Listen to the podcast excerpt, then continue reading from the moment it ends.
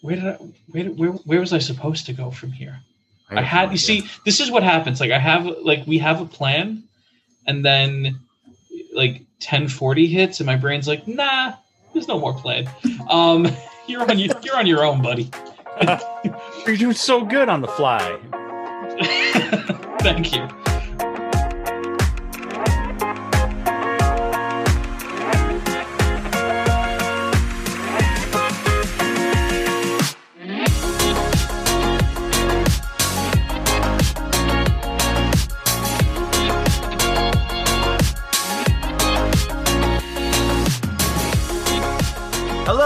And thank you for joining us once again for the Guardians MH podcast. I'm one of your hosts, Coed Beast, and with me tonight we have Joe. How are we doing? Nate. Hi, hi. And Matt. Hello. If you're joining us for the first time, Guardians MH is a 501c3 nonprofit focused on promoting mental health awareness throughout the gaming community. We strive to be the first step assisting individuals with gathering meaningful resources in a safe and inclusive atmosphere. Our podcast is another way to normalize talking about mental health and is a fusion of mental health topics and gaming. And tonight, our guest is Vanessa Gill, CEO of Social Cipher. Hello. I'm super excited to be here. Hi. I'm doing fine. Awesome. Yeah. Thank you so much for coming on with us. I know I know you have such a busy schedule and everything, and it means so much to us for you to find just a little bit of time to come on and chat with us and uh, share a little bit of your time time with us. And we're I cannot express. I already did it several times, but I, I can't express how excited we are to have you on with us. I am super excited to be here too. Thank you. Awesome. I'm a combination of excited and nervous. I don't know. I don't think I've ever had a conversation with a CEO, so I'm I'm, a little I'm a little nervous. I'm not gonna lie. Does, does, that hurt, Joe? Does that hurt? I'm just an average Joe, man. You know, you don't you don't have to worry about me. I'm pretty casual. I don't have my work shirt on or anything like that, so I don't mind.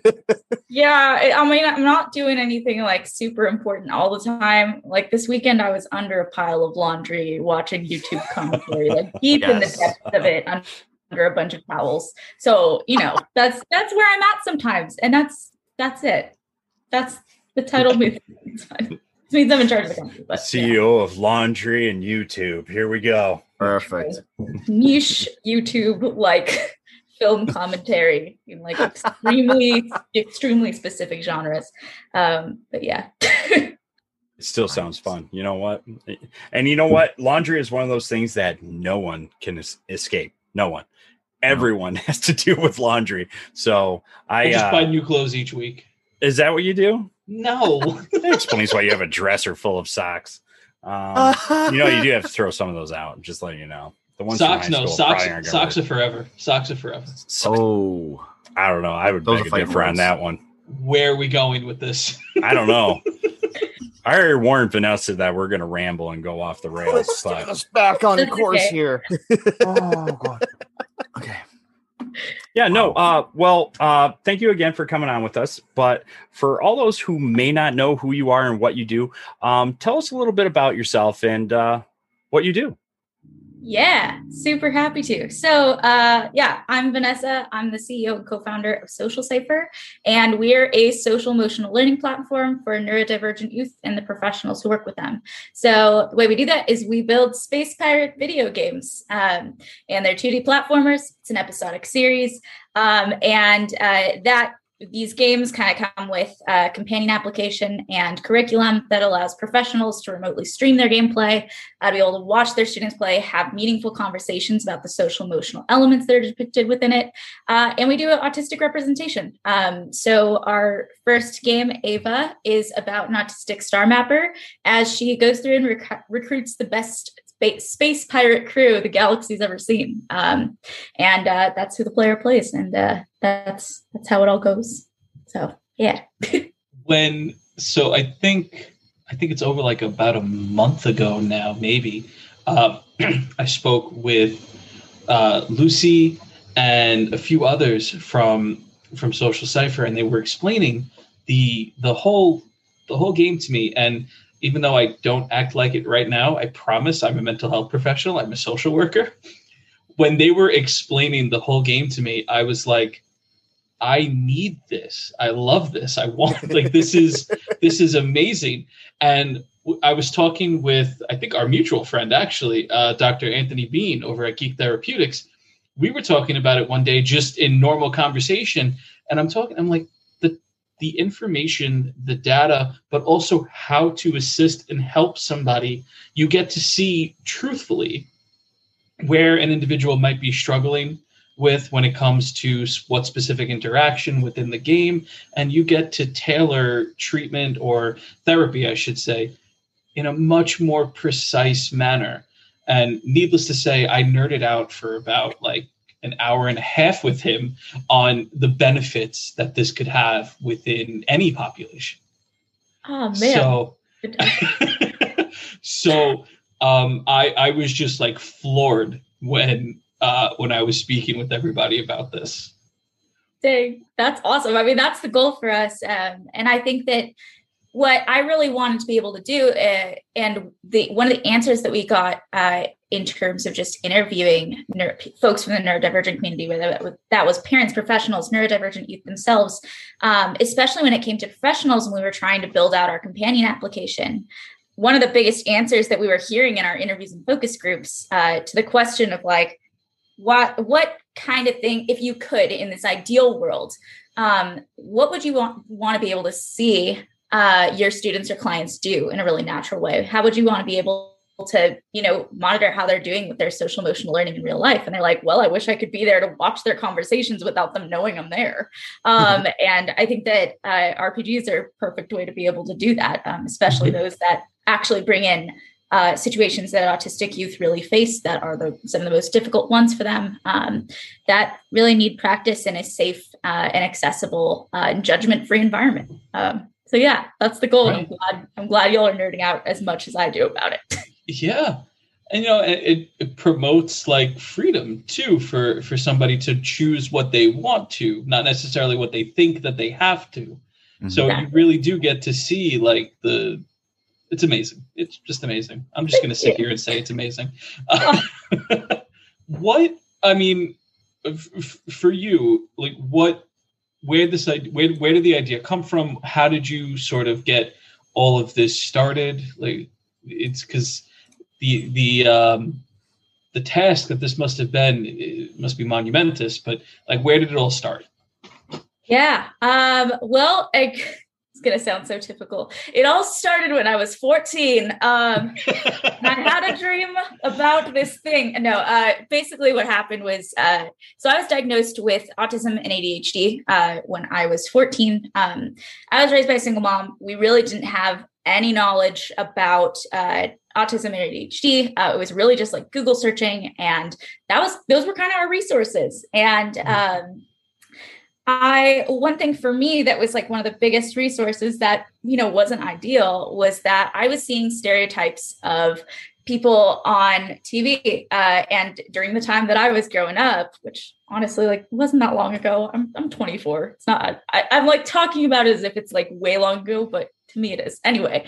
Um, but uh, the stereotypes that I was seeing, number one, nobody really looked like me at all. Uh, and most of the mm. time, these folks were like just cold, calculating, robotic people. And I was like, all right, if that's if this is what autism is supposed to be, then I I guess this is what my identity is supposed to be. And um, for me, that was really harmful because I was like, all right, it looks like I am just never going to be able to connect with people. I'm just going to be a cold and calculating solitary genius. And all right, that's fine, man. And so I was like, I can shut off emotions. This is okay. And so I did that for a while because I just believed I I believed I I shouldn't. And I think more deeply, I believed I just truly couldn't uh, ever. And so uh, that, as you would predict, uh, produced some difficult results. So for six years, I was ashamed of my diagnoses. I didn't tell anyone about them. Um, I think, especially as an autistic woman, um, where it does tend to manifest a bit differently, um, there is especially a stigma associated with it. Um, so yeah, I developed uh, a lot of anxiety, depression, low self esteem um, for all those years, uh, and it was a really tough time. And what actually helped me a whole lot, um, what kind of like got me through, um, was the stories that I was discovering in music and movies and games. And eventually I started realizing that I could understand social interaction in my own way uh, through those sources of media and through those stories. That was what made sense to me. Um, and so, you know, I started learning about uh, like the, the chaos, like cadences of conversation through movie soundtracks. Um, and i started le- learning about like how to be able to display and understand identify my emotions better through that music or through different dialogue scenes in movies and games. Um, and so over those years uh, of course as you would predict i became a neuroscience researcher uh, in college. Um, and i was at the point where i was about to publish and i was just kind of like looking back on everything and, and how far i'd come. I had people that really loved and accepted me for who I am. Uh, I felt completely understood. Um, I felt like I could. Uh, I also loved and accepted them in return. And it was just like I had never felt connections like this before. And it was all because I was finally opening myself up um, to being vulnerable and being able to be vulnerable. And um, that was around the time so like i've been like looking back at that personal experience and i was like all right i have this neuroscience experience. I'm super curious about this and i'm looking at just how far i've come as a person and i'm realizing that there are probably so many young people that feel the exact same way i did um, and I don't want anyone to ever feel that way. That was terrible. Right. Um, I yeah. want people to feel super empowered with their diagnosis and realize that it, it is part of their identity. Um, and that's something that they can embrace um, and really find strength in. And so uh, I ended up telling some of my closest friends about my diagnosis. Uh, and then I was like, and this is my idea that goes with it. Um, so, first of all, because I was a researcher, I was like, this is going to be a laboratory game. Um, that did not work out. I was like, yeah, people are going to wear like an EEG headset. And then like I, I did all these like brainwave studies and stuff. And I was like, yeah, wow. this is gonna work. This is gonna be fine. Um definitely like did not work super well. Uh and then I was like, okay, VR. This is gonna be VR. It's gonna be like first person 3D VR and it's gonna be amazing. And then um I brought on a couple more co-founders uh, that were like super into the gaming space, and they were like, "No." like, oh, okay. and like, we actually had this whole fight about like, should it be a platform or should it be like a VR game? And um, we ended up, I, I ended up kind of realizing that like a 2D platformer was really the way to go. Um, in that it not only was going to be something that would reinforce uh, you know we had these rpg elements we had this dialogue system that we were trying to build and um, the platforming i realized would just be so much more of an engaging reinforcer and something that uh, a student or a client or a child could find pride in um, and also build skills in. So, you know, if your strength or if something you weren't doing well was in the RPG elements, you could redeem yourself and you could go and find power through that platforming and you can just stay motivated. Um, and also it's it's so important for, you know, feeling that it is an actual game, which it is. Um, yeah. And so that's kind of the direction we went. And uh, the first entire year, I had no idea what I was doing. You know, still don't, but like I'm a little better now. I have some stuff under my belt. Uh, but I uh, that that first year was a mess, and then we I finally learned how to do business things. Um, and then we started kind of winning pitch competitions. We entered. Uh, a, I, I lived in a mansion in Washington D.C. Uh, for six months with a bunch of other startup founders, and uh, that's how we got our start. But yeah, we uh, I can I can go also into just like all the insane prototypes we had. Um, we could save that for later, but yeah. so I'm I'm more I'm like I'm curious how we went from and in a good way how we went from like a science lab to space pirates. Oh yeah. So um, yeah, that's like that's so uh yeah um, so we started out and I was like, this is gonna I still have the notebooks. I have like a stack of notebooks from all the all the things I was gonna do. And I used to be the writer of this, which like mm. no one should make me the writer of this. Like there are so many better people for that. But I used to write this. I like I used to me and my co-founders used to do everything. We were just like art. This is like this was before Lucy had come on and like I was doing the art and it was oh, it was rough. Uh, but you know, Lucy was a total game changer there. Um, Um, and she's our lead artist, co-founder. Um, she's awesome. Anyway, yeah, she's phenomenal. Um, she's gonna have some awesome coloring book pages and just yeah, does all the art. Um, and also does a lot of other leadership things. I'm very proud of her. Anyway, um, she uh, I fangirl over my co-founders a lot. Um, so basically, we had gone, we had done that science game, and then I had been like, no, you know what? My whole like the whole reason we named this social cipher was like that I thought that this was the way that I looked at social interaction and social skills, um, which I don't like to use social skills, but like the way that I looked at just like interacting with people um, was like a cipher. It was like this kind of puzzle uh, where I was just kind of like piecing what I knew together from various different places. Um, and I was like, that sounds like a detective. We're going to make this a detective mystery game. Um, and I wrote a whole script and it was not good. It was really just very sad. Um, and then uh, we went through and I was like, all right, we're going to make this, uh, we're going to go, like, we're going to turn every emotion into a different world. And so I was like, we're going to have angry world and sad world because all of these are totally like isolated things that only happen one at a time, right? Totally not. But like, that's what I thought. That's what we thought before. Um, mm-hmm. And so uh, you can't have a mix of emotions. Uh, but not allowed. no, no. like, so, so it was at this point where I was like, all right, so hear me out, guys.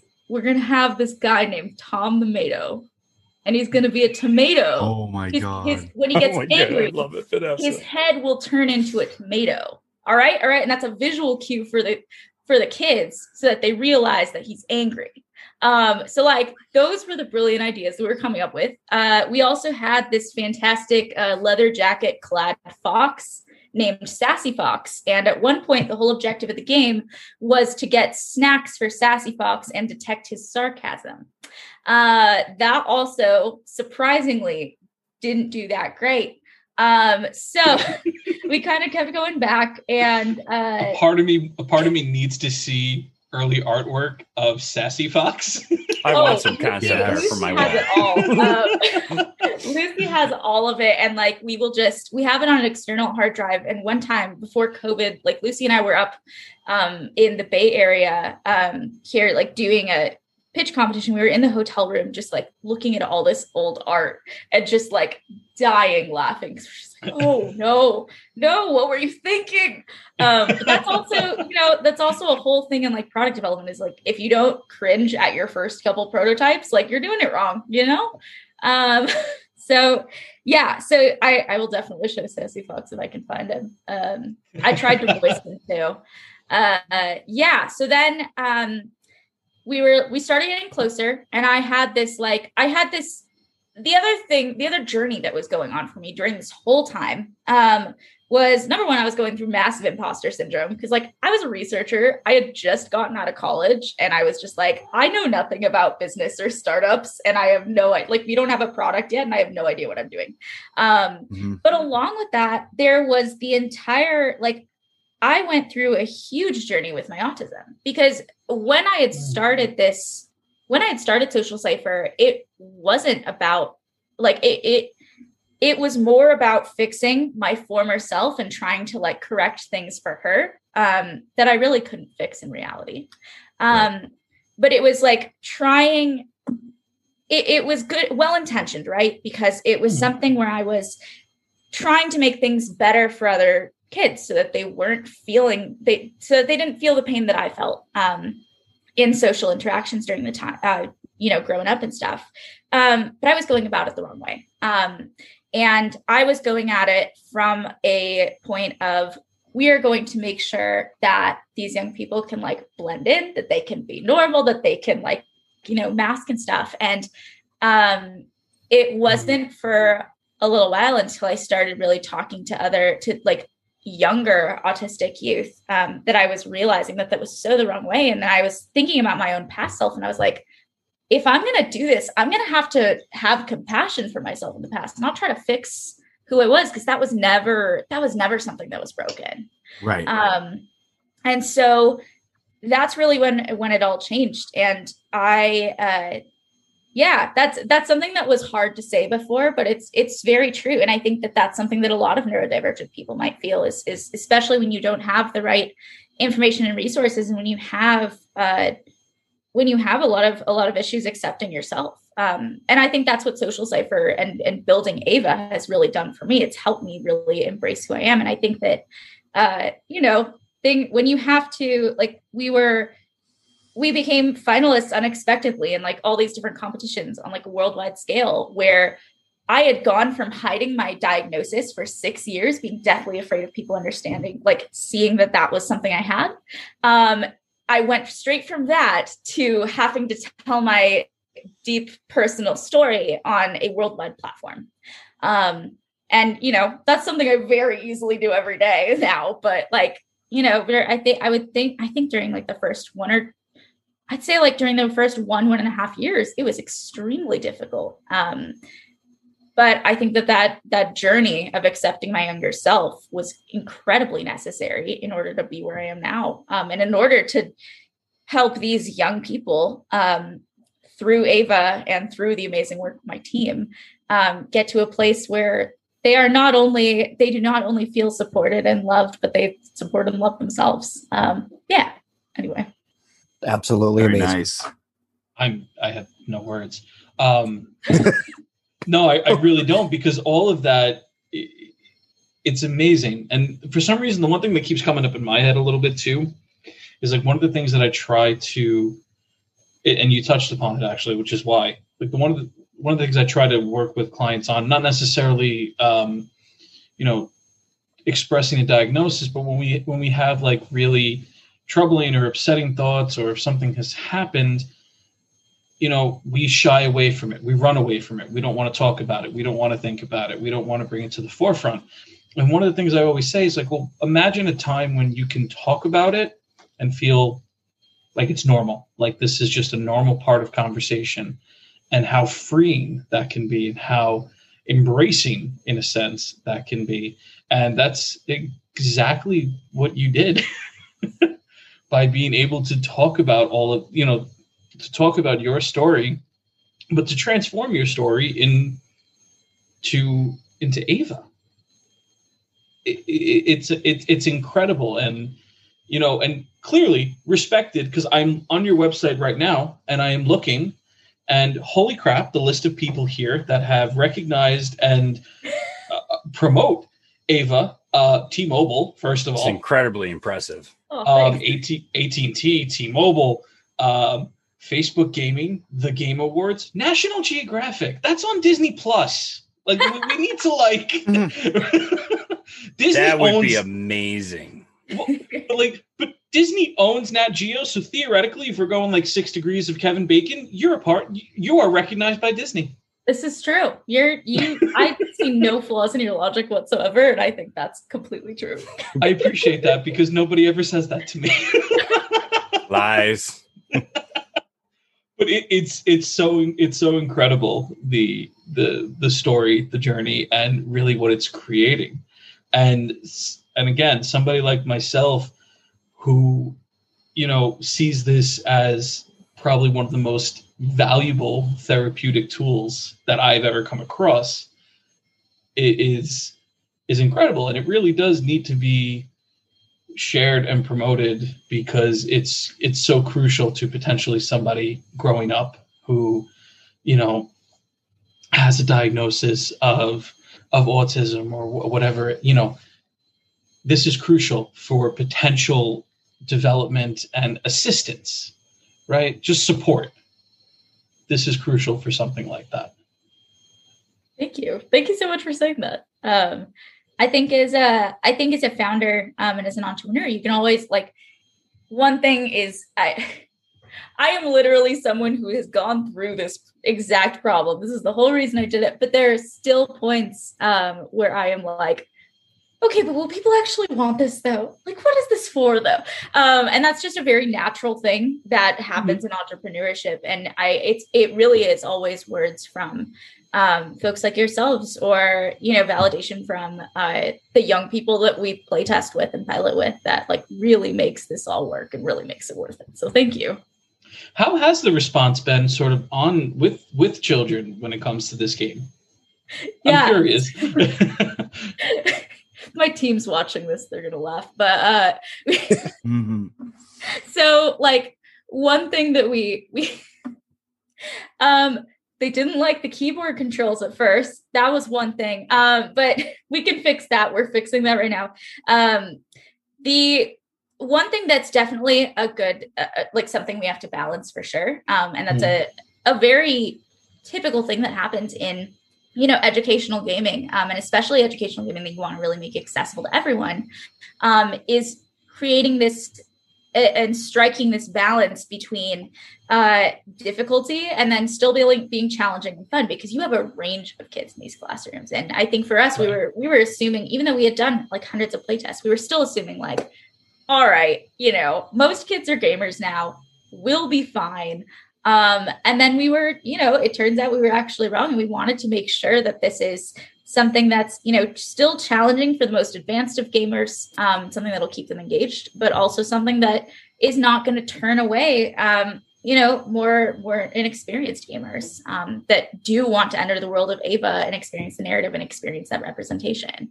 Um, so that's one response we've got in terms of just like you know this constant adjustment and listening um, in order to get these difficulties right um, and and make this game feel good for everyone um, both emotionally and just like physically actually playing the game.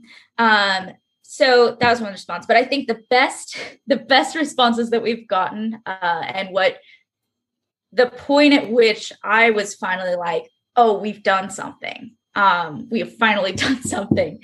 Um, is when uh, we were playtesting and i think this was last year we were, we were re- remotely playtesting and um, basically ava has this uh, shutdown sequence. Um, so in typical you know 2d platformers uh, you have like lives and every time that you fall or you get hit by an enemy whatever uh, you you like lose a life or you die. Um, for us what i really wanted to be able to do and this was something you know done in collaboration with my team um, was we really wanted to define what that felt like and what that was for neurodivergent folks. Um, and i was like i immediately know what this is. This is definitely like sensory overload. Um, this is like this is a shutdown. I undergo this all the time.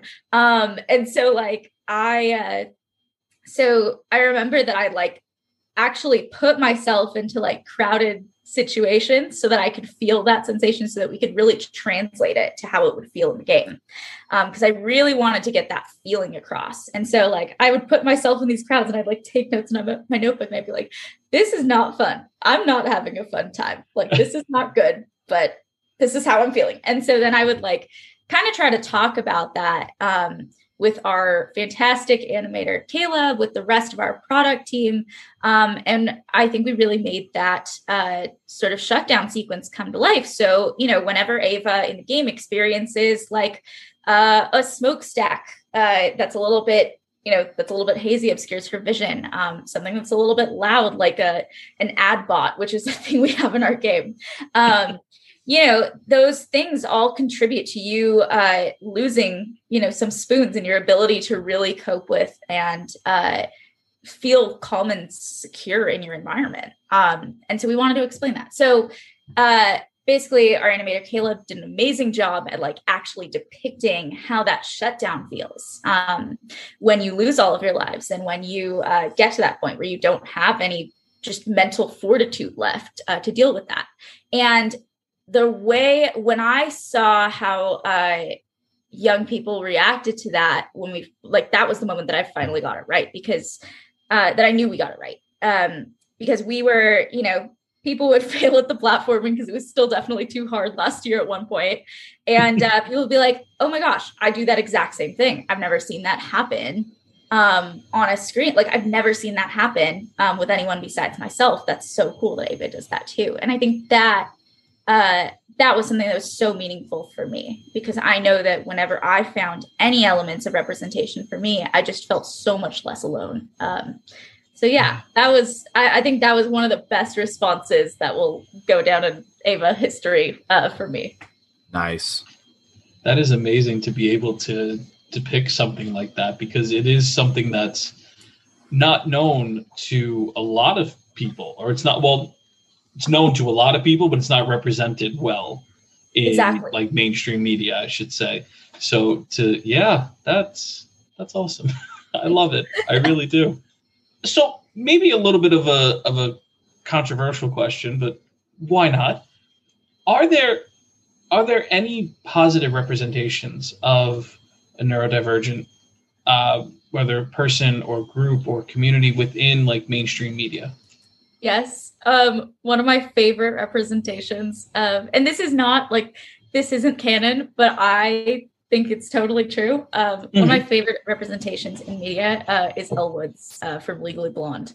Um, she is, she has her special interests. Um, those, you know, tend to be like fashion and uh, stereotypically, you know, um, stereotypically kind of like woman like things. But those are the things that she uh, absolutely loves. She is herself. She's incredibly authentic. Um, she continues to just kind of be who she is. Um, and sometimes, you know, she may not get the cues of other people that are uh, trying to drag her down, but who cares? Like she is just wholly and completely her herself and uh, unapologetic about what she loves. And uh, I'm such a fan of that. Um, so yeah, I I love Elle Woods as a character, as a neurodivergent Yeah. character.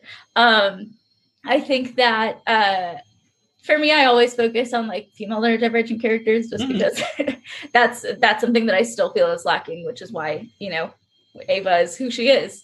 Um, but yeah, like people have also thought that like you know Katniss Everdeen from Hunger Games might also be neurodivergent, which yeah, there are definitely some traits there.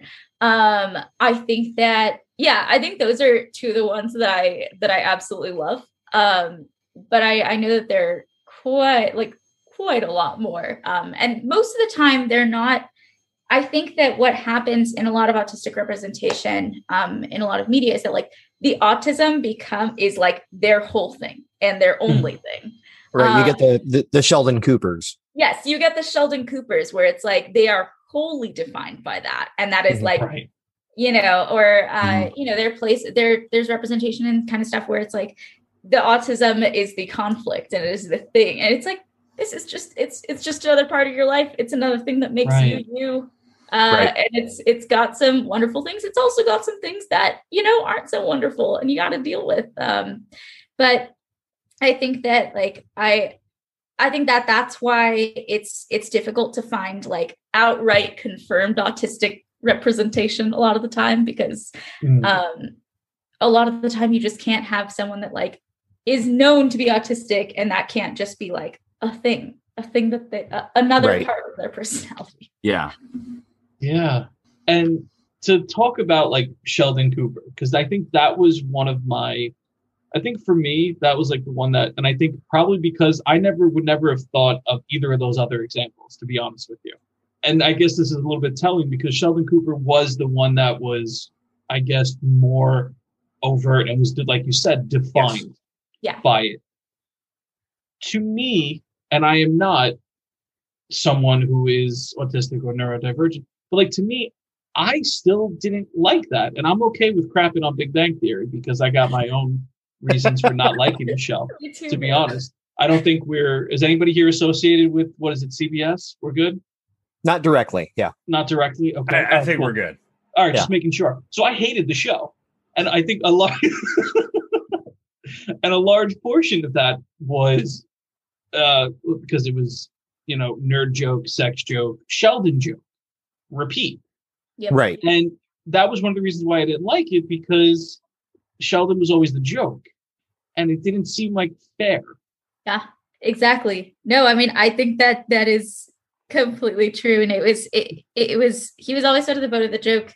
Uh, the joke was that a lot of the time, like he wouldn't get the, like, he, he just wouldn't get the things that the neurotypical people were talking about, uh, even if they were nerds. And it was just like, okay, how, how many times are we going to do this? Um, uh, Repeatedly. yeah. It's the the Chuck Lorre. It has yeah. repeatedly for like what are we, thirteen seasons? It's it just I anyway. don't know. I always look at.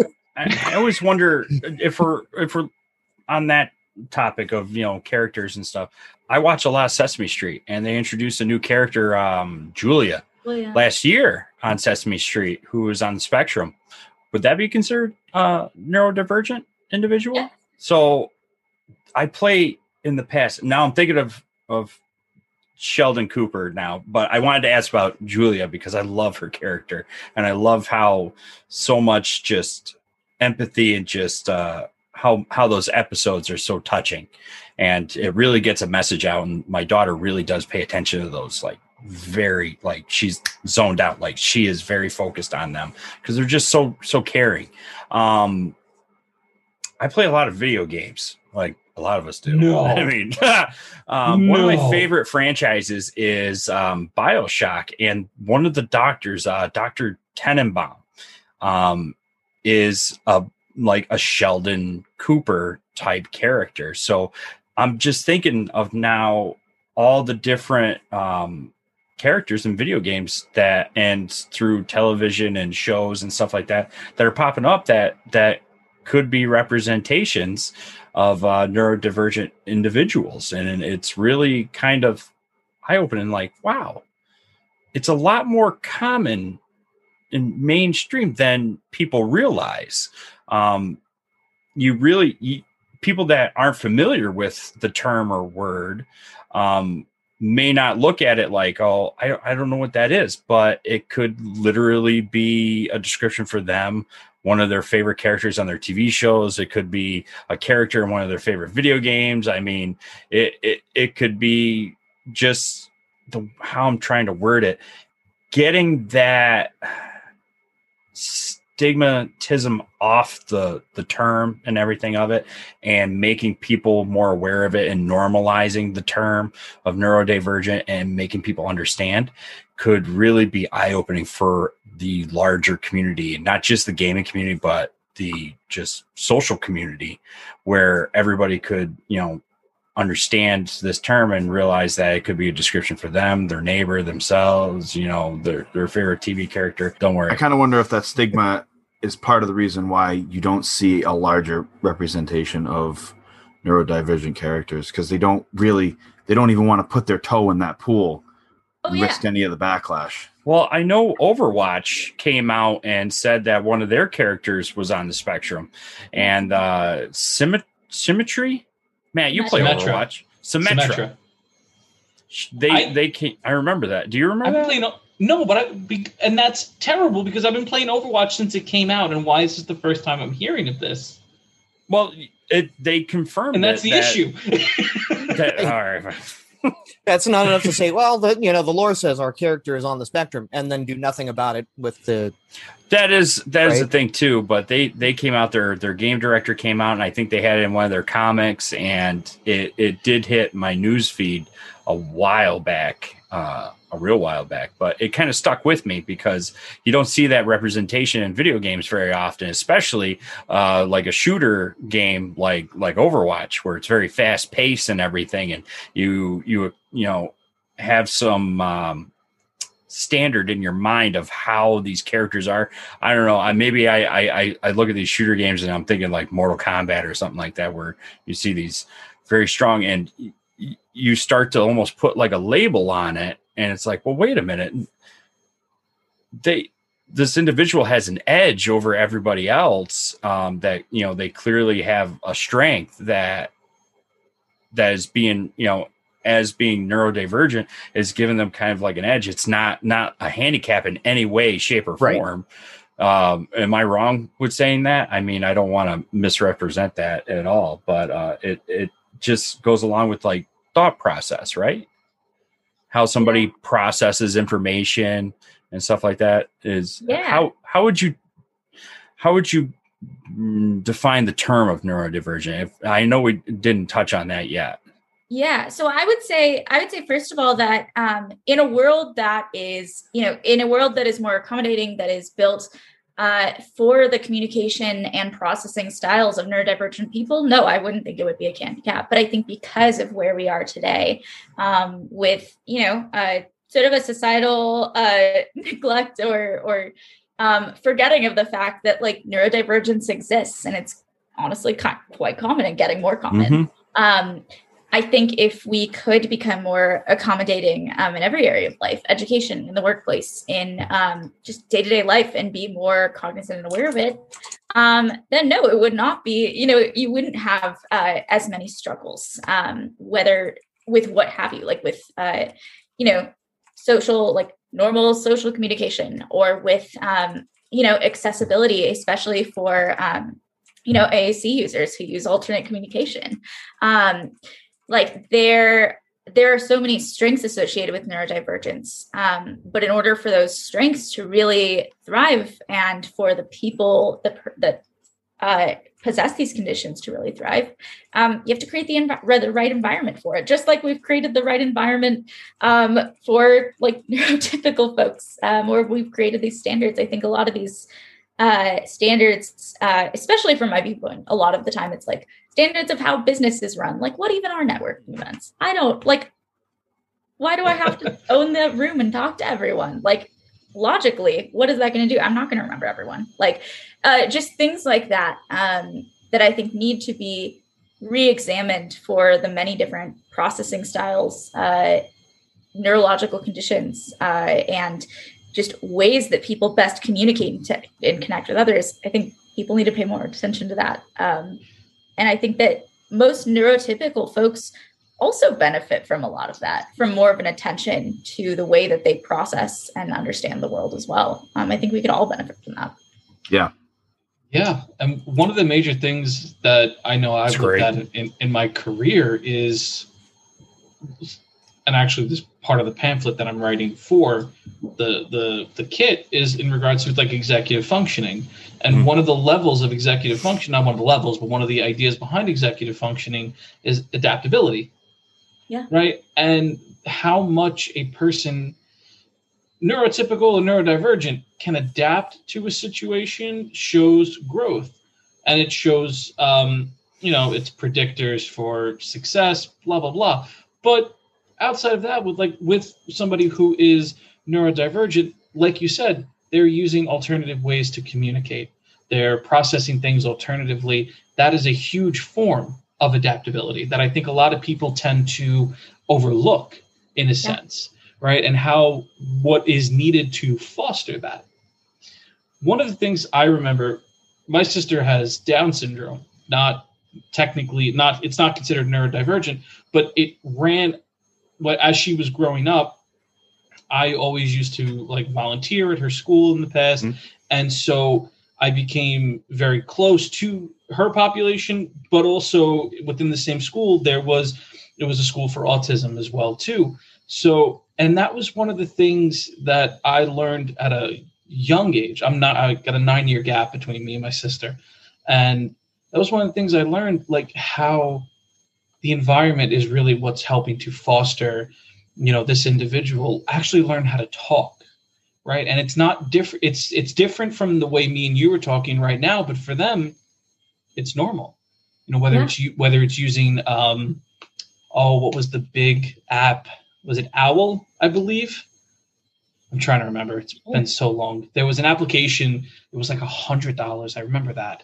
Um, but it was one of those. It was one of those like uh, applications where you could type in a person's preferred phrases or sentences or words, and they'd be able to really just click on it, and that was their way of communication. Whether it was pointing to a board, whether it was whatever it might be. Now I'm, I'm going very young children actually. That in in my sister's school think it only went up to like 16, I believe. But still, that adaptability is key. And it's always something that I, like I said, I think gets overlooked and how much a person, neurodivergent or neurotypical, maybe in a sense, can struggle with adapting if not in not not in a conducive environment.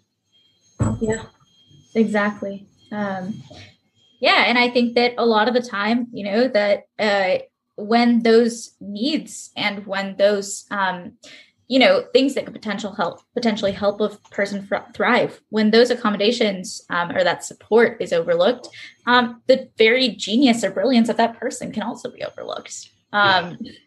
and uh, that's something that you know, uh, it has the opportunity to be fostered. Um, you know, everyone has a con- contribution to this world, but you know, without accommodations, without listening uh, to neurodivergent folks, um, you're not going to be able to bring those contributions out. Um, and right. you know, we don't we don't want that. We don't want that happening.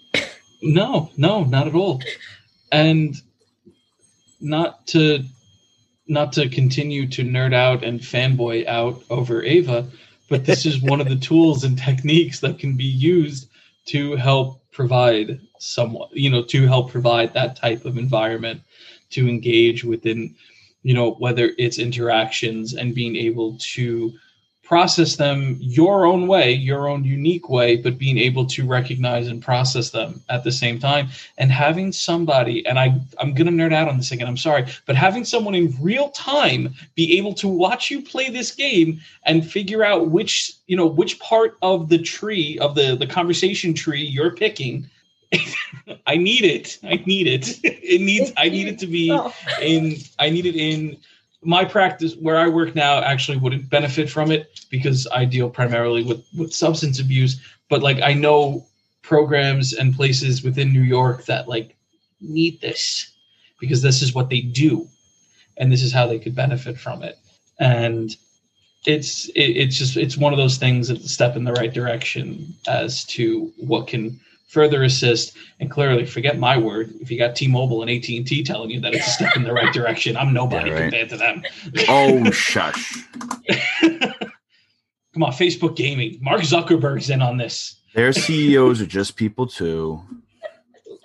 Listen. oh man. No i mean that's that's huge um, because i i think that what I the value that I really find in this is that you know I I experienced this myself like growing up um like even when I was little, like this was another big indicator. Like, you know, when I was like four years old, I would like we were in a hospital room for something, um, and I was looking at like the pain scale, which has like all the cartoon faces on it, mm-hmm. and that's how I learned and understood how to like detect, you know, what emotions were. And to this day, I can still do a super cartoony frown because I was like, that's how I was depicting things. My mom would be like, "What like what number do you feel like today?" And I'd be like 10 on the scale. Um, like, um, but it was things like that. It was it was being able to put it in the context of stories. And you know, later on, it was like, oh hey, you remember that scene in that movie where like the character felt like this? That that's kind of like me right now. And like it was just that kind of connection and and that I saw in the potential of Ava being able to uh maybe, you know, if you are not at the point like I think for me, even like there are times where I cannot process the actual situation going on yet. And I can't like communicate into words yet, like what the situation was, how it impacted me, and how I'm feeling now. But if I watch a scene from a movie or if I play a game and I go through like a certain scene in that game, um, and I feel something and it triggers something in me, I'm like, oh, this is that that's it. There here. And like mm-hmm. i think being able to communicate that way um, with professionals who can help you um, and who can kind of help kind of read between the lines um, and see how that's applying to your life and you can have meaningful discussions about it. That's huge. Um, it's something i really want to be able to create. No absolutely. Absolutely. And i love and again i love anything that's used in the medium of like video games or tv shows. Um, I know I personally just cried at a Pokemon episode recently, so that unlocked some things for me. We won't talk about that though. Um, but I get it on that level because, you know, especially in a therapeutic sense, like it, yeah, like okay, something had to be brought out here. Something, something's going on. Yeah. You know, if you know, if Ash is, you know, leaving behind Butterfree, like it's it's, it's not a good time. Sorry, sorry. Um, it's it, it, something's going on and you're able to have again that conversation to discuss like really what you know what are you feeling right now? Why do you think you're feeling this way? What's you know what's going on? Safely. Absolutely. So okay. Um dead air. That's okay. That's my fault. Joe, no i'm Joe actually is... i was just uh i was oh. just looking over the uh the uh, game trailer on uh on the social cipher site pirate hat was my idea. I love That's it. all-. That's my only love it. contribution, but I'm very proud of it. That's Um, not your only contribution. Let's be honest. No, that Come trailer on. was completely made by the rest of the team. The product is like they they have brought it above and beyond and like made it what it is today. Um truly in that video, like I was just like, I want one thing in this video. I want to wear a pirate hat. Please let me do it. And and I, they they gave like, me- give me the pirate hat. They, they let me do it. I did have to. I did have to record a uh, an alternate one because everyone was like, "I don't know if this is gonna work, Vanessa," and I'm like, "I I also don't know if this is gonna work, but I I just I just feel like we need to do it." And they were like, Has to happen. "We're gonna put it in for you." So anyway. Hmm. It's just always the thing I have to shout at the beginning of that. No, and it was and it was a and it was needed. Absolutely. um Well, if you want, we could uh yes. for everybody that's tuned in with us, we could share the um video of Ava that you have on your website with everybody. If you want to take a minute and we could share that with everybody. All right, give me a second. No, it's not gonna Wait, work. does that does that mean we have to entertain for the dead air? Um I could sing. Don't worry, Animal this is all post editing. So yeah. Uh, I Some actually- Animal Crossing. We, we can put on Animal Crossing. real quick. no. I can show the original drawings of Ava, like the literally original storyboards I made in college. Yes. Okay, let me see if I have them. hey, That- Pell Rider, thank you so much for the donation, buddy. Bell with the donut. Pale and Farix. Oh, Pale and Farix with bits. Thank you. And Pale with the dono. Woo! I, I'm never gonna get that song out of my head. I'm glad I found it. I found it, so now I can listen to it whenever I want. So these are the never like these are the hardly ever before seen very first prototypes of Ava that uh Oh, wow. our playtesters did not like. I drew them myself. Um but basically Oh, they're the amazing. skill. Um, but essentially, this was for the VR one, and I was like, she's gonna have a bedroom. She's gonna go into the room, and then she's gonna find a world inside. Um, and that was that was the game. And I was like, there'll be a lot of worlds. This is a, a dog talking to a guy. I don't know. Oh, it, it literally just says woof and come on in. I don't I don't know what that means.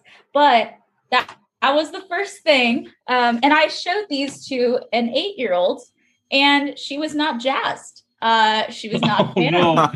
surprisingly. Um, I told her it was going to be a game, and it wasn't. And then I, uh, her mom brought her in again. And the next time, basically, what I had done was I turned these. I didn't know how to do Photoshop back then. I only did it for like very limited purposes. And so, Mhm. what I did was I drew out like almost every panel of this on paper. And then I scanned it into my computer using an old fashioned scanner and then I colored every single asset in in Photoshop, and then I put it on a PowerPoint slide with sound effects, and then I had her play through the PowerPoint, and she hated it. Um, Oh no. makes sense. That's unfortunate. but you know, it, she was like, she. We did listen to her, like, right? We we knew that she wanted, she loved Super Mario Brothers, so like, I made a little Luigi hat and I gave it to her at the end, and like, you know, it's just little things like that, and and you know, she's ten years old today, and she still she really likes she really likes Ava now, um, so that's good. she stayed That's on. great. I think if even when your prototypes are janky as this, uh, what gets you through is is listening, listening to We, the people we- that we call that old school. players. Yeah, that's how they used to do it back in the in the in the heyday. Was you you draw out your storyboards, and you know what? Oh, It may not be the flashiest way, but it got it done. it did it. I mean, it gave us the foundation for what people did like and didn't like, and we did Right. it in a way that wasn't that painful. Um, but yeah, that was kind of it. I'm curious, why did what why was the VR sort of like no, absolutely not? Yeah, so that, that was for a couple reasons. I mean, one of them was that we were all a team of, you know, we started as a team of people that had just gotten out of college, uh, didn't have Mhm. too much game design experience except for my co-founder Charlie. Um, he he had done like a, a couple things with games before. Um, was like very passionate, very good learner. Um, we were like, "There's no way we're going to be able to develop in VR. like, we know nothing about this." Um, Okay. That was one. Uh, the other one was that I was realizing like just the sensory implications of VR and how like you know Oh, it yeah. there there can be a feeling of loss of control. Um, it, I think we we originally geared this game for like younger kids, like ages Mhm. six and up. Um, now we're ages ten to fifteen, which is just much better fit for our story and all. Um, Mhm. But at that time, we were I I didn't realize it at the time, but I was like, oh, you know, this is a, a headset on your head is a total sensory thing. Not to mention just like the the orientations of being in a virtual reality world. Um, our graphics were probably going to be definitely not as beautiful as they are here in you know in, in our 2d platformer um, and also you know there's that supervision element and we were originally selling to parents and like i was also nervous about the fact that you know if, if a stu- if a child has a headset on their head and a, a parent you know needs to go tend to something um, like i want to make sure that they're safe as well um, so there's a couple of things most mostly though it was really like sensory and sensory stuff and design just experience in that field Yeah, yeah. That's see again that sensory overload when you when you do VR. Yeah, and it's telling too. I guess for someone like myself, I didn't think about that, and it's Yeah. something. Yeah, that's that's something that's huge because for me, I can put on a VR headset and be okay, right but Yeah. for somebody yeah for somebody who has a tendency for um for sensory overload yeah putting on vr and like just everything being that yeah no that's exactly that can yeah and i think for for younger kids especially that's difficult Mhm. but yeah I, I personally i just got a vr set for my boyfriend actually because he had one he wasn't using it. I uh play beat saber religiously. I love beat saber um I- and like we'll never probably get so censored from that. But like arizona sunshine which is a zombie game i tried that once and i like threw the headset and ran away because you just hear the zombies in your ear and i was like nope mm-mm, never never. Oh yeah. little too much. No. A- no There's an app that does something similar called Zombies Run that you probably wouldn't like then. Oh yeah, I tried Zombies Run. Um, I On that note. cool concept. I love you know the idea of this story. I don't like running that much, so maybe this will work. And then I heard them, and I was like, oh, I was Yeah. like, I'm not even gonna run faster. I'm just gonna throw the headphones nope, I'm ears. done. That's it. This doesn't work. I tangent, really- but it just made me think of that. Oh yeah but again and and that's something yeah that you that you'd have to take really really almost like special attention to is to make sure that the sensory overload is not there and again that this game is accessible no matter what Yeah, I mean, it's something that we've had to continue to do work on, even in a 2D, 2D platformer. Like we had a, Yeah. in our intro sequence, we have this alarm that's like blaring. Um, no spoilers here, but there's an alarm that blares for something, and it was too loud for people at the beginning, and it definitely yeah put you off. Or like, you know, the theme music can can be a little too loud, um, and can Mhm. clash with other sound effects. And it's like that's totally real, and that's the other thing is like we always are testing with a range of neurodivergent folks because like you can ask me or the other folks neurodivergent folks on our team um, and like that typically gives you a good you know fundamental direction of where you should be going. But um, you know over time we were like you know once you like it is so true that once you have met one autistic person you've met just one. And while we cannot Mhm. satisfy everyone um, it is so important to just have an extremely diverse range of experiences um, because autism uh, autism especially uh, not even mentioning you know autism adhd combinations right right. and stuff like that like there are just so many different experiences under the autistic um- umbrella everyone Yeah. is so different in in where their strengths or uh, where their difficulties are um, it's definitely not a straight line so that's that's something that we really always try to take it take into account and are constantly Yeah. trying to improve at Yeah, yeah. and again, like each individual is unique. Nobody is nobody should be the same in a sense, Right. but we're all going to respond to you know different things. And neurodivergent, i- my understanding of it, I should say at least, is that there are that everybody has a different sort of sensory overload or what is going to sort of trigger that type of response Right. you know but i think I, I- above all else too though your game in particular has really been able to to manage that well but it's also not i, think the other thing too that has that has a tendency to happen with games like this is that it's too on the nose right Mhm. where you know people know like okay this is a mental health game or this is something i should be doing this game though it's like no no this is a platformer that's going to be somewhat challenging and you're giving Mario a run for his money realistically because this is a totally different type of platform with an RPG element. It's not Yeah. on the nose. It's not blaring you in the face that this is behind the scenes doing what it's doing. Mhm. Which- yeah. It's that it's balance must have been in that, that balance must have been very it was very difficult. And it was Yeah. definitely you know at the very beginning and and while we were you know before we got fantastic writers on the team right like we were definitely struggling with that. Because i you know i was struggling with my whole relationship with my autism.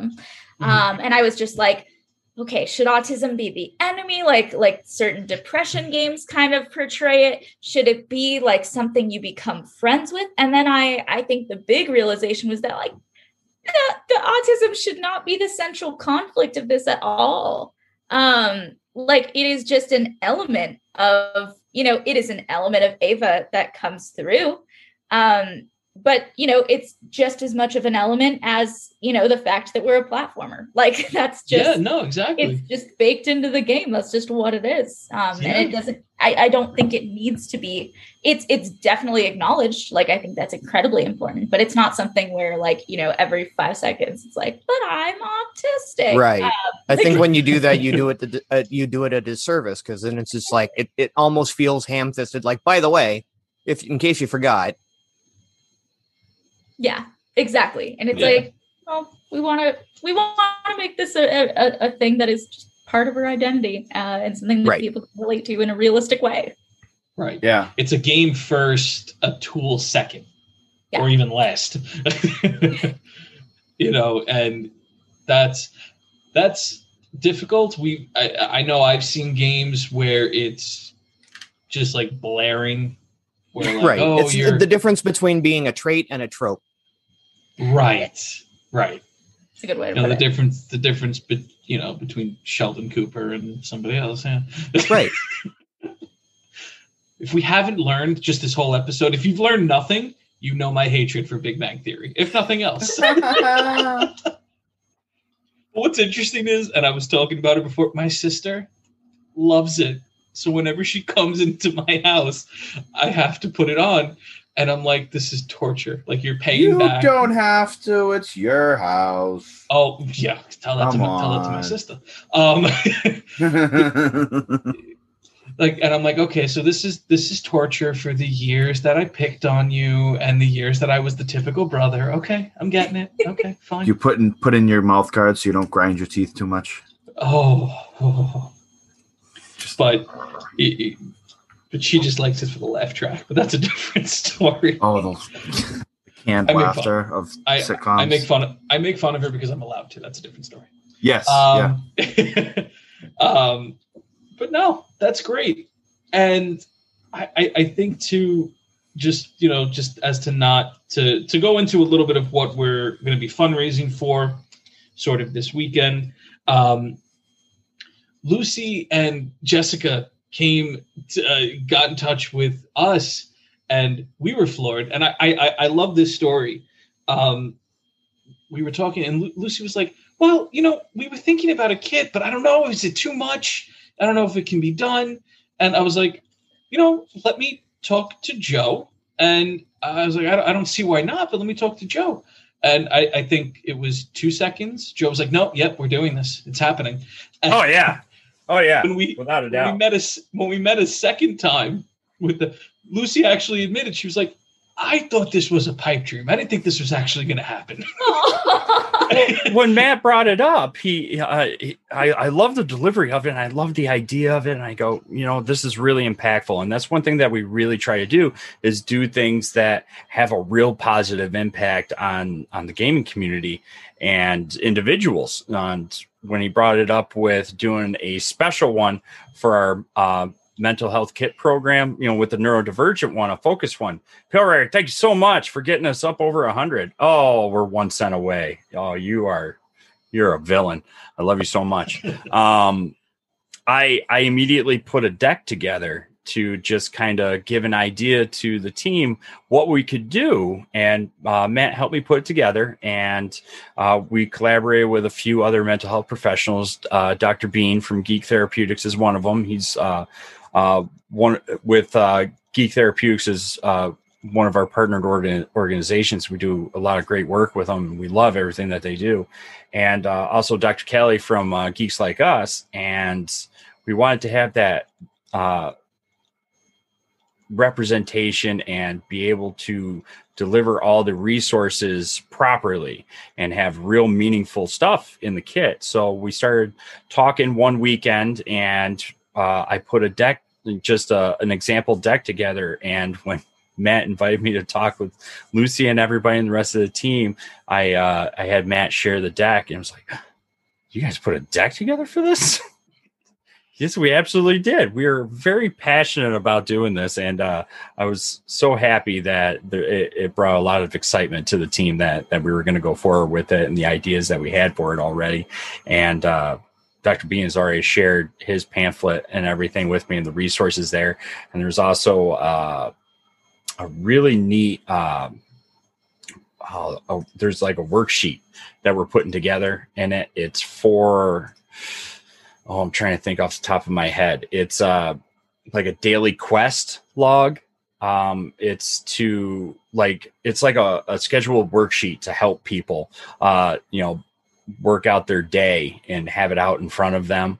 That way they can help plan throughout their day and help progress. And right now, um, Dr. Bean helped put that together, and I'm trying to find the right format to have it be reusable. That somebody who gets the in in a kit can use a dry eraser and use it daily, where they can erase it and then continue writing for the next day, any notes, anything like that. I'll share it with you and the rest of the team. Actually, I think it might be in the group chat, but uh, yeah, just for everybody that's you know joining us right now, this is what we are uh, raising donations for, and this is what the kit bag is. If I can get my camera right, is going to look like, and they're super unique and amazing. I absolutely love the work that was done on these.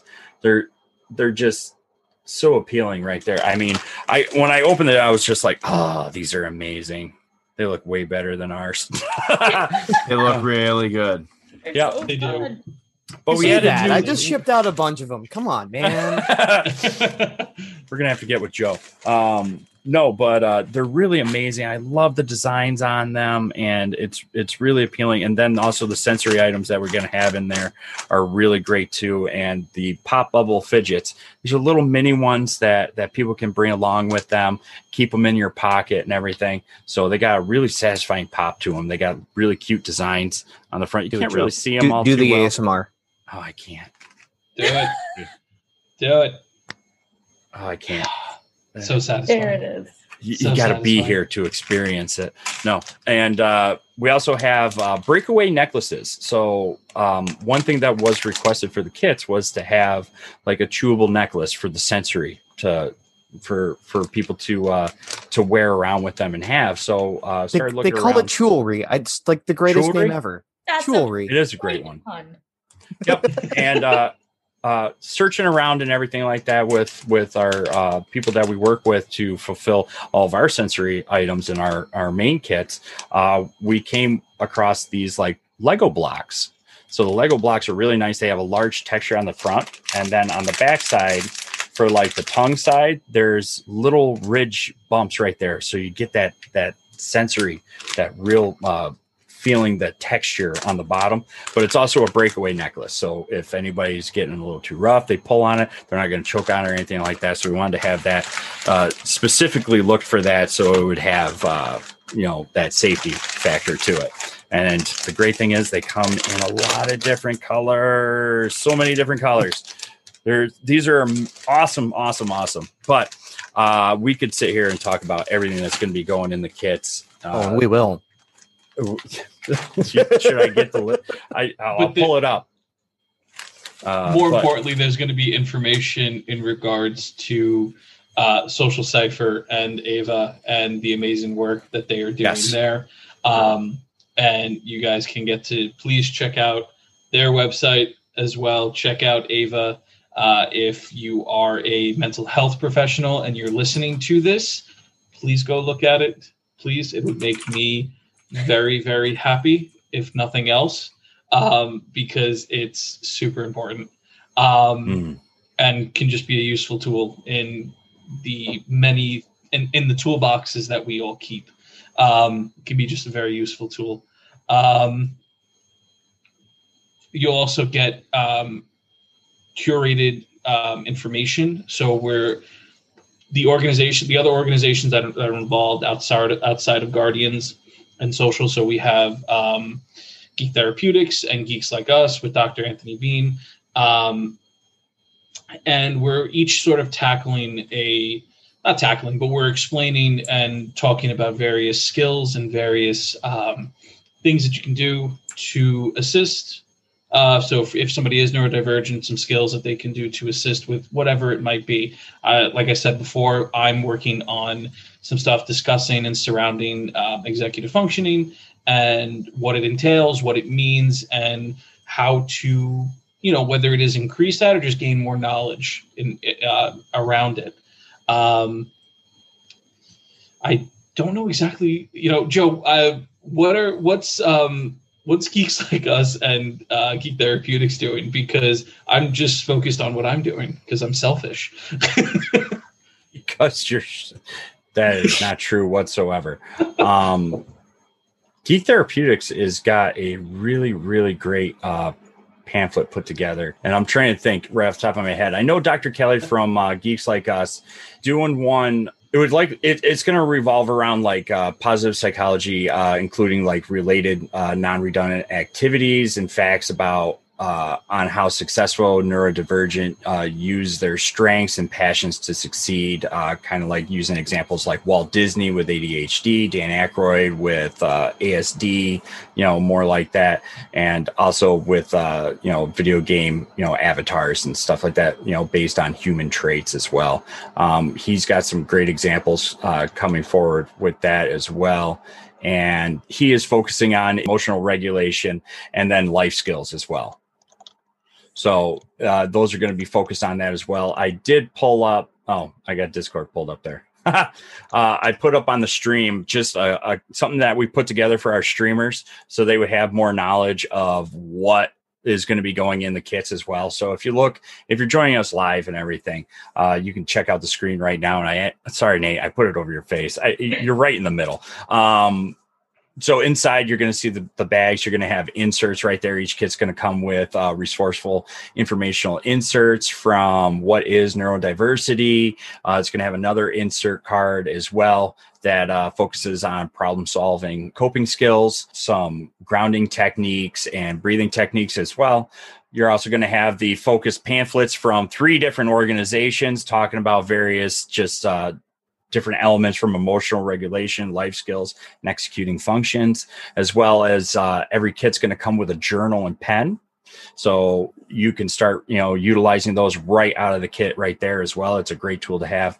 Uh, sensory items like I showed with the uh, the jewelry and the uh, mini fidget pops, pop bubbles, and the custom coloring book, which will come with crayons or colored pencils as well. So you can start utilizing that as well. And I'm so excited to pages are rolling in now with that and we are almost to the number that we were looking for we are looking for 15 to 20 pages and it looks like we're going to hit 20 pages. And uh, i can't wait to share that with everybody as well. And thank you so much to the social cipher team and all the collaborating artists that have you know came together to create that. It's going to be so special and so unique. I can't wait for everybody to see that. And then so many other added goodies as well. Uh, there's going to be uh, a contact card in there promo cards for social cipher as well as uh, much more. Neurodivergent uh, custom neurodivergent uh, stickers as well. Each kit's going to come with uh, neurodiversity stickers in there as well, and some other added goodies as well. So I'm really excited for that, and really can't wait for for to show everybody else more. Frankly, I really can't Yeah. wait. It's going to be great. I'm going to love it. Oh, I'm so Good. pumped for these. Yeah, I we are we we we are so excited. And again, huge shout out to Vanessa. You was you. Um, but uh, uh, Lucy, uh, Louise, and Jessica have been phenomenal with everything, and we got them in a in a Discord call together, uh, Discord group text, and they probably hate me and Joe at this point, but we love them. um, From the chat, I can show. I can from our company chat. I can tell you right now that they're they're super psyched about this, and I think they're they're in the they in the audience right Yeah. now. And yeah, I think this is perfect, embarrassing them with all of the amazing things that they've done to get that. I help them saw get Lucy and. Louise were in chat. Yes. Oh yeah, and Louisa. Yeah. Oh, there Louisa, sorry, sorry. Oh no worries.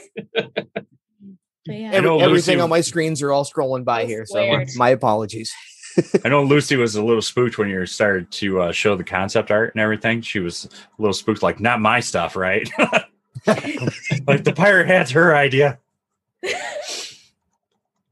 No, I love it. I love everybody over on the team. Everybody's just so much fun, and uh, it's thank you so much for giving us the opportunity to, you know, help put something together that is Yeah. going to be this meaningful. And I really can't wait for this weekend. Uh, when we started talking about, you know, coming up with, uh, you know, the funding for the kits and everything like that, we were going to hold a uh, benefit stream right around this time, anyways, for our program. And what better way than to uh, make it to benefit the neurodivergent mental health kits as a whole and bring Mhm. these to reality to get them in the hands of gamers and individuals. Um, and the great thing about it is they're 100% free for people to request. So Mm. uh, when we start do promoting them, we are going to launch them along with your game. So whenever you, we get them all set, you guys give us the okay, and we will put up you know a special website links, everything like that, and people can go ahead and start requesting them. And uh, I'm really excited to see see everybody get them in their hands and you know feel just how much value these kits really have in them and really hope that everybody gets a chance to go check out ava. Go go to social cipher follow them on all their socials everything like that and you know put their game on your wish list. You're gonna want to get it. It's such a cute game. It kills me. Um i love all the characters in it. I oh. don't think that's the goal. For, for, So for the cute. No, well, that's my yeah. goal. Oh, It's that's so great. cute. So cute. It kills you. it's so cute Killer That's cute. killer cute. Pixel, That's. thank you so much for the Well, donut oh my gosh I know we don't typically name our podcasts on like Spotify or Apple, but can we name this episode "Killer Cute"? Is it plausible? Can we do this? Come on, Joe. I- Come on. We'll talk about it All right. That's a no. That's the killer cute episode. I That's mean, I, it does have a ring to it, but That's the that's such the dad. That's that, that's like that's the dad thing to say. Like, oh, you know, we'll talk about it later. That means a no. Put a pin in it. Put a put a pin Um, in it. Are we gonna play the wait list there, the video, the video? We itself? can. Yeah. Okay. Yep. I absolutely will. Cool. Um, then everyone else can also see the cute. Yes. killer cute. How, how impactful it is. I actually have it pulled up right and here. and the I'm game actually- too. I mean, Vanessa in a pirate hat is adorable. Actually, you dressed up in cosplay as Ava, didn't you? yes, indeed. Oh, did you find that? Did I Oh, have? I found it. Oh, yeah. ha ha ha. Don't you worry. I made all the costumes for the whole team, Yes. and uh, I, I'm not sorry about it. And then we went, we went to Ah, West Okay, Hollywood. yeah, I was gonna say, Joe, either cover me all the way up or just don't do it. hey, I'm working on it. All right. You know, this is this is hard. you leave me a place to peek, I'm gonna peek. I didn't exactly have uh Lucy's like, wow, throwback. Cram, thank you so much for the dono, buddy. Uh, Cram is our lead programmer. Cram uh, does so much for us. He helps us with our uh, RTS bot. It stands for real time support.